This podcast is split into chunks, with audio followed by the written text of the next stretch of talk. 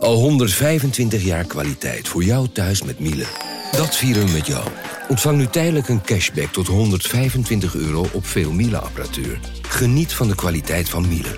Voor perfect verzorgd wasgoed en kleding die veel langer mooi blijft. Voor een stralend schone vaat, even perfect als jouw diners. En een stofvrij thuis waarin echt hygiënisch schoon de standaard is. Check miele.nl voor alle feestelijke aanbiedingen.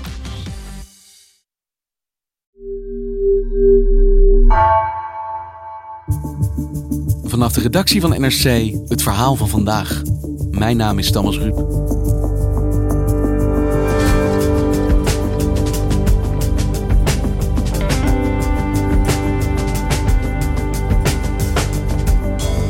Libanon verkeert officieel niet in oorlog. Maar dat is wel het gevoel dat je er krijgt. Historische vijandschappen herleven, de overheid is afwezig en werkelijk iedereen heeft wapens. Midden-Oosten-correspondent Melvin Ingleby trok de wijken van Beirut in en zag met eigen ogen hoe dicht het land is bij een burgeroorlog.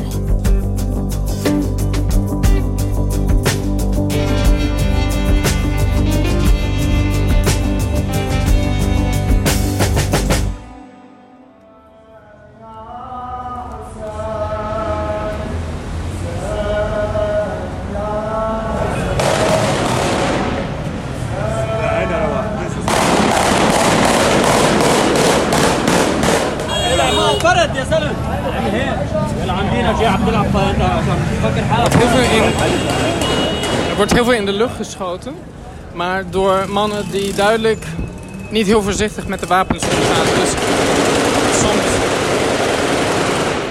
vliegen ook lege hulzen op de mensen achter hen. They don't want to listen to orders anymore. So now they want revenge. Komt ineens een bruidspaar uit het gebouw gelopen hier. En de man naast me die zegt, zo gaat het.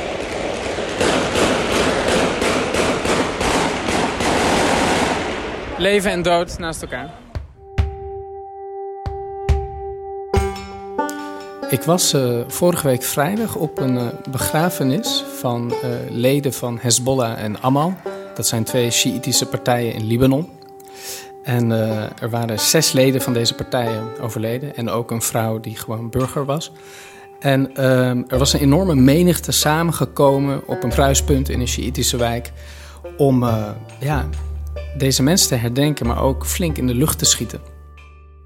Want dat hoort erbij op een begrafenis? Dat, dat hoort er inderdaad uh, een beetje bij in Libanon en andere delen van de Arabische wereld. Dat er bij een begrafenis wat geschoten wordt. Maar dit keer ging het wel heel erg tekeer. You are like totally used to it, right? Yes. Since we grew up, we. Yeah. No, I'm a little bit less used to the bullets, but. Yeah, you're a little bit okay. Yeah. Uh, I'm just a little bit surprised how how much it is and how uh, and how uncarefully people are shooting. Yeah. You know, they're But really. You have to be careful about how you get the gun. Kalashnikovs, shotguns, revolvers, raketwerpers zelfs. Ik denk dat ze duizenden kogels gelost hebben. En ze schieten diagonaal de lucht in. Uh, richting de christelijke wijk Aina Ramene, waar ze een pesthekel aan hebben. En uh, waar ook die schietpartijen uh, de dag eerder uitbraken. Maar het is, het, is een hele rare, het is een hele rare ervaring om ertussen te staan. Want um, ze doen alsof er niks aan de hand is, maar ondertussen... Eh, iedere kogel die omhoog gaat, die valt ook weer ergens neer. En dan vraag ik, is dat niet gevaarlijk? En ze zeggen, ja, die valt toch neer op, op de andere wijk, de wijk die wij haten. Dus geen probleem.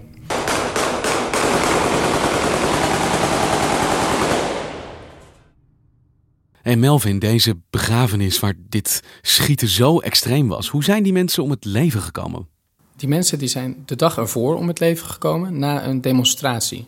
Um, hun partijen, Hezbollah en Amal, twee Sjiïtische partijen, die hadden een demonstratie aangekondigd tegen het onderzoek naar de toedracht van de explosie in de haven van Beirut.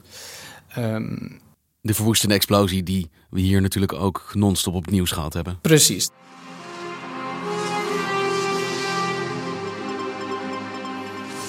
Goedenavond.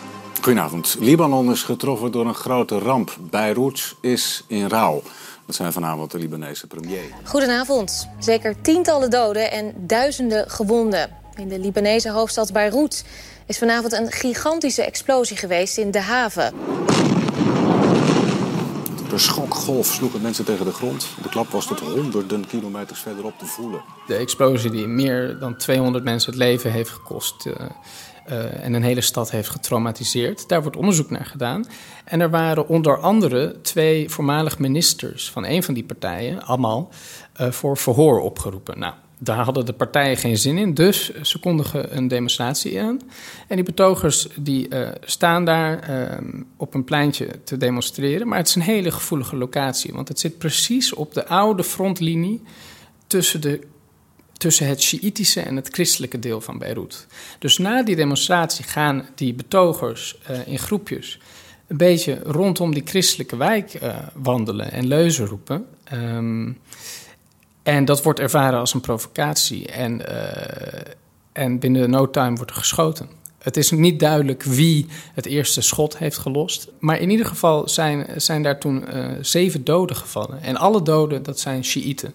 Dus de woede in die Shiïtische wijk, Shia, waar ik uh, uh, stond tussen die schietende menigte, die woede die was enorm. Want zij hadden het gevoel, wij zijn hier het slachtoffer.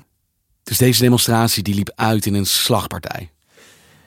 Ja, inderdaad. En in Libanon houdt iedereen dan meteen zijn adem in. Want uh, ja, het land staat aan de afgrond. Uh, er is schrijnende armoede, hongersnood nadert. De driekwart van de bevolking leeft in armoede.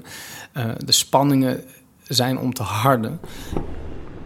Je hoort het trouwens nu ook weer op de achtergrond. Oh. Hoor je? Ja. Het zijn kogels die worden afgevuurd. Waarschijnlijk in de lucht geschoten weer ergens. Het is echt hier aan de orde van de dag. Er spelen natuurlijk ook hele diepe historische spanningen tussen allerlei groepen in de bevolking, tussen Shiiten en christenen en, en Soenieten, maar vooral ook hun he, eigen partijen en hun leiders, eh, die elkaar al decennia te lijf hebben gegaan. Dus als er zoiets gebeurt, dan denkt iedereen in Libanon: what's next? Want waar komen deze breuklijnen in de samenleving die dus tot zoveel geweld leiden tussen bevolkingsgroepen vandaan? Nou, in Libanon heb je natuurlijk een verwoestende burgeroorlog gehad tussen 1975 en 1990. Daarbij zijn uh, ruim 150.000 mensen omgekomen, uh, 100.000 mensen uh, gehandicapt geraakt voor het leven. En het heeft hele grote sporen achtergelaten in de samenleving. In de, in de burgeroorlog stonden destijds allerlei milities lijnrecht tegenover elkaar van eigen religieuze groepen. Dus christenen, Shiiten, Soenieten, Druzen, Palestijnse milities ook. Um, allerlei milities die elkaar uh, 15 jaar uh, te lijf zijn gegaan. En na die burgeroorlog kwam eigenlijk meer een soort van schijnvrede. Uh, de mensen die waren gewoon uitgeput en uitgevochten. Maar het was niet echt een vrede. Er is niet een echte verzoening gekomen of een echt proces waarin hè, ook mensen gestraft zijn voor de vreedheden die ze hebben begaan. Uh, in feite is het in Libanon zo dat de milities elkaar destijds te lijf gingen, gewoon politieke partijen oprichten en het land onder elkaar verdeelden. Dus er is niet echt een staat ook in Libanon. Dus je hebt verschillende wijken in die stad die door de een of door de andere militie slash politieke partij uh, worden gecontroleerd. En um, nou, dat, dat zorgt er dus voor dat die historische spanningen ook in het DNA van die stad zitten. En dat dat dus heel erg snel uit de hand kan lopen.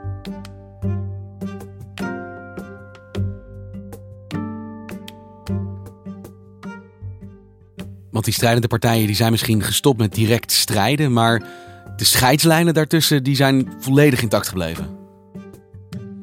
Ja, dat zie je ook in, in, Beirut, uh, waar het gebeurde uh, dit keer. Tussen de wijken Ain Ramene en uh, Shia. Dus Ain Ramene is een christelijke wijk en Shia is een Shiïtische wijk. En daar loopt een straat door, de, de oude Saida Street heet die. En dat is een soort van de grens tussen die twee wijken. En nou goed, die straat is gewoon een normale straat. Maar de mensen daar, die weten wat de onzichtbare betekenis van die straat is. Dat was namelijk gewoon de frontlinie tijdens de burgeroorlog. En op zo'n moment als uh, vorige week, afgelopen donderdag, dat daar weer keihard gevochten werd, wordt het ook weer een frontlinie. En uh, ik ging er terugkijken uh, de dag erna. En toen ging ik naar Aina Remene, de christelijke wijk. Um. En toen raakte ik daar aan de praat met, uh, met een stel oude mannen. ook echt van die bejaarde spierbundels. Dat, dat waren zeg maar de oude militiebazen van toen, maar, uh, maar op leeftijd. En op dat kruispuntje waar ze zaten, is in 1975 de Libanese burgeroorlog begonnen. Toen daar een christelijke militie een bus vol Palestijnen met kogels doorzeefde. Dus daar begon het geweld. En op steenworp afstand daarvan was nu vorige week het weer raak. En een man die ik daar ontmoette, die, die wil anoniem blijven, maar die, die zei: Ja, kom, ik neem je mee. En hij zegt: Kijk, dit hebben ze met mijn auto gedaan. They hit my car. Ja. If you are staying here and the bullet comes from the sky, it will fall down. Yeah. Where? On your head, on your uh, shoulder, in your, uh, yeah, on your uh, legs, on the car, on the house, everywhere. Well, everywhere. En ik vraag hem van, goh, wat zijn die kogels daar op die gebouwen? En hij zei, nee, dat, dat zijn oude kogels van de burgeroorlog. Those from before, during the war. Because before there is war here, civil war, you know. Maar die daar, die zijn vers. Want die zijn uh, vorige week op deze gebouwen afgevuurd. Dus het verleden en, en, en de huidige spanningen... die eh, staan daar letterlijk naast elkaar op de muur. Dus ik vroeg hem ook van, uh, heb jij dan ook vroeger gevochten? En hij zei, ja, natuurlijk heb ik vroeger gevochten. Ik was zeven toen het begon. Toen zag ik de eerste mensen neervallen. En toen ik twaalf was, toen pakte ik zelf een wapen op. We are a war generation. We don't want the other generation be the same. You understand? They must everyone think carefully. En hij zegt er meteen eigenlijk bij, ik kan het niemand aanraden. Uh, niemand wil oorlog. I don't want to have gun. I don't want to shoot somebody. I don't want to kill somebody. We want to live in peace. We want to work together. We want to eat together. Maar de vraag is, hoe bewaar je de vrede? En hij zei ook, hebben die klootzakken soms niks geleerd van de Eerste Oorlog? Hij noemde het ook de Eerste Oorlog, alsof, hè? alsof eh, de oorlog eigenlijk alweer begonnen is. Dus het was een ja, deze man was eigenlijk eh, aan de ene kant heel vriendelijk en warm en open. En die zei van ja, natuurlijk houden we van uh, de mensen in een andere wijk. Wij zijn ook gewoon mensen en iedereen is welkom. Maar alleen als je in vrede komt. Zo niet, dan krijg je een kogel door je kop. You cannot come in this area and you fuck up with us. Why you want come in with peace? It's most welcome. I open the door for you. Mm -hmm. But you come to kill my family or to fuck up my uh, property or whatever, I will fuck up your head.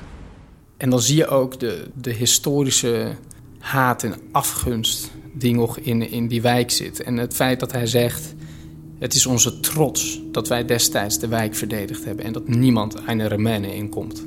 En als zij nu proberen, als deze Shiiten wagen om bij ons in de buurt uh, te komen... ja, dan uh, verdienen ze het. En dit is dus wat je hoort in de christelijke wijk. De retoriek van niet zozeer iemand die oorlog verwacht, maar die het gevoel heeft: we zitten op dit moment in oorlog. Ja. Wordt dat dan direct gespiegeld als je vervolgens weer in de Sjiitische wijk bent? Ja, nou, in de Sjiitische wijk was de, was de woede denk ik nog groter. Omdat alle doden aan de Sjiitische kant uh, zitten tot nu toe.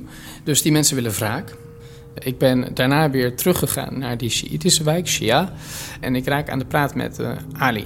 En Ali is een 25-jarige jongen, welbespraakte jongen. Uh, hij zegt, I hate guns. Maar hij is de enige al zijn vrienden daar hebben een wapen. Uh, en hij zegt, ik denk wel dat 90% van de Libanezen thuis een wapen heeft liggen. Yes, 90% of Lebanese people have guns at home. Everybody here nowadays have a weapon. And you know, like a, bullet can fire up everything nowadays. Hij probeert zich een beetje afzijdig te houden uh, van het geweld en van, van de verschillende politieke partijen, dus Hezbollah en Amal.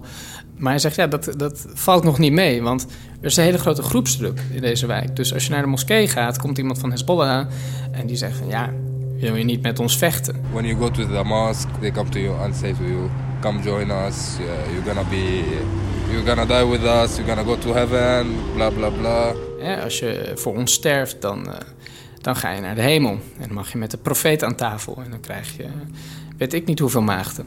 Allemaal die het vooral in deze wijk voor het zeggen heeft. Dat is eigenlijk een partij die een hele grote sociale controle over die wijk uh, uitoefenen. En uh, ja, gewoon heel machtig zijn in, in die wijk. Dus het is voor iemand als Ali heel moeilijk om daar uit te blijven.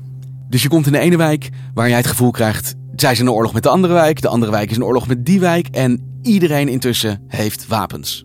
Ja, dus kan zomaar uit de hand lopen. Maar tegelijkertijd, en dat is dus heel erg vreemd en interessant... Uh, vertellen de mensen in beide wijken mij... ja, hè, maar we hebben ook wel vrienden in de andere wijk en we gaan daar ook wel winkelen. En we hebben daar ook een baan. In het dagelijks leven komen, komen die spanningen niet altijd naar boven, naar het oppervlakte. Maar gek genoeg kan het dan soms toch heel erg misgaan. En dat komt omdat er mensen zijn die daar belang bij hebben.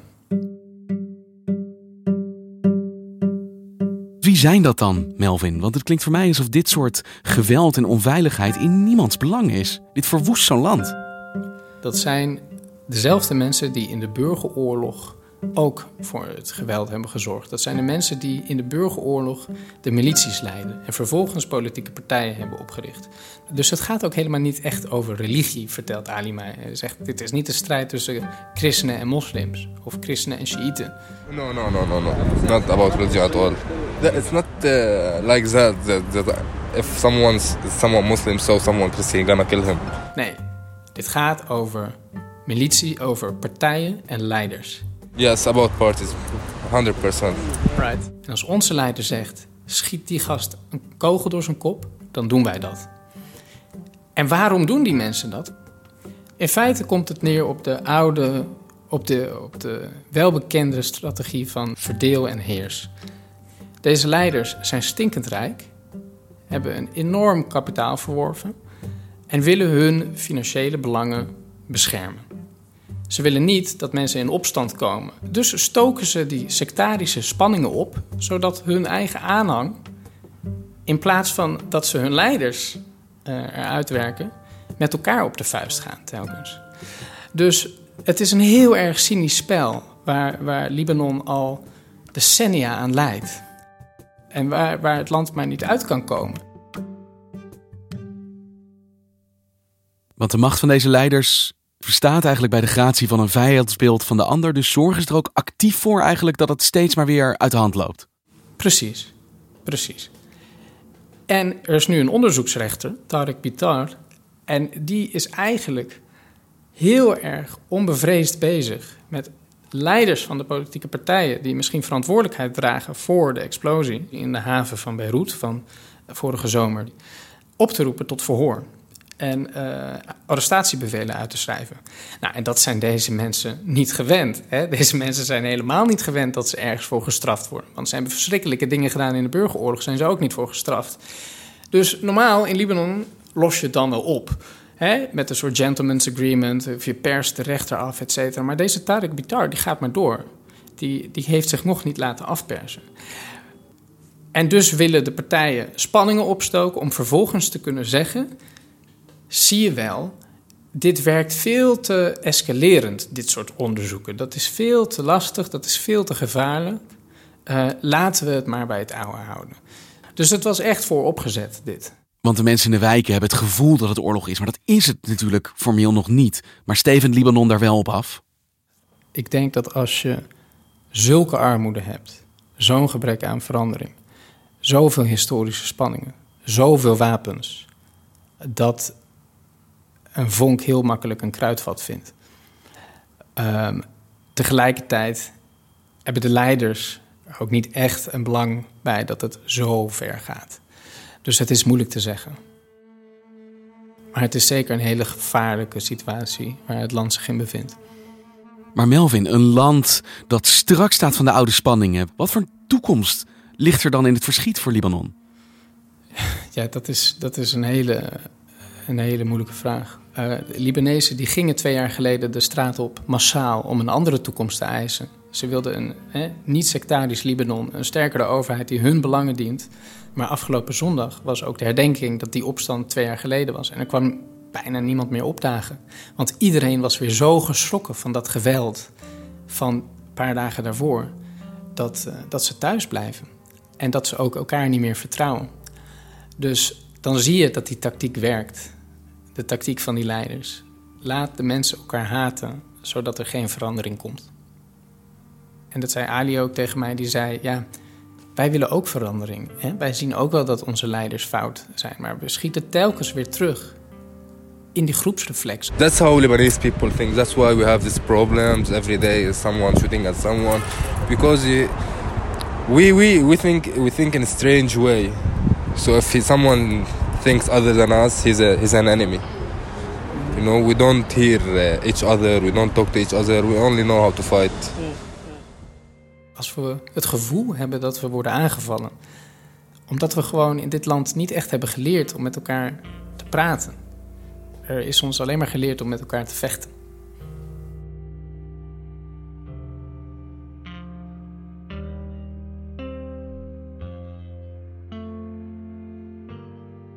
Dankjewel, Melvin. Succes daar. Dank je. Graag gedaan.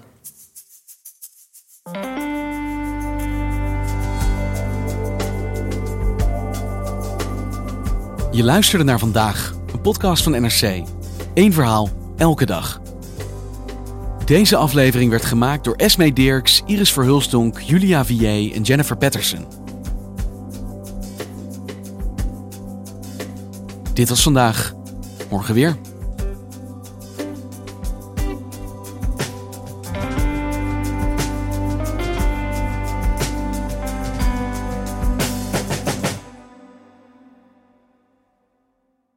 Technologie lijkt tegenwoordig het antwoord op iedere uitdaging. Bij PwC zien we dit anders. Als we de potentie van technologie willen benutten, kunnen we niet zonder een menselijk perspectief. Human-led, tech-powered noemen we dat. Ga naar pwc.nl.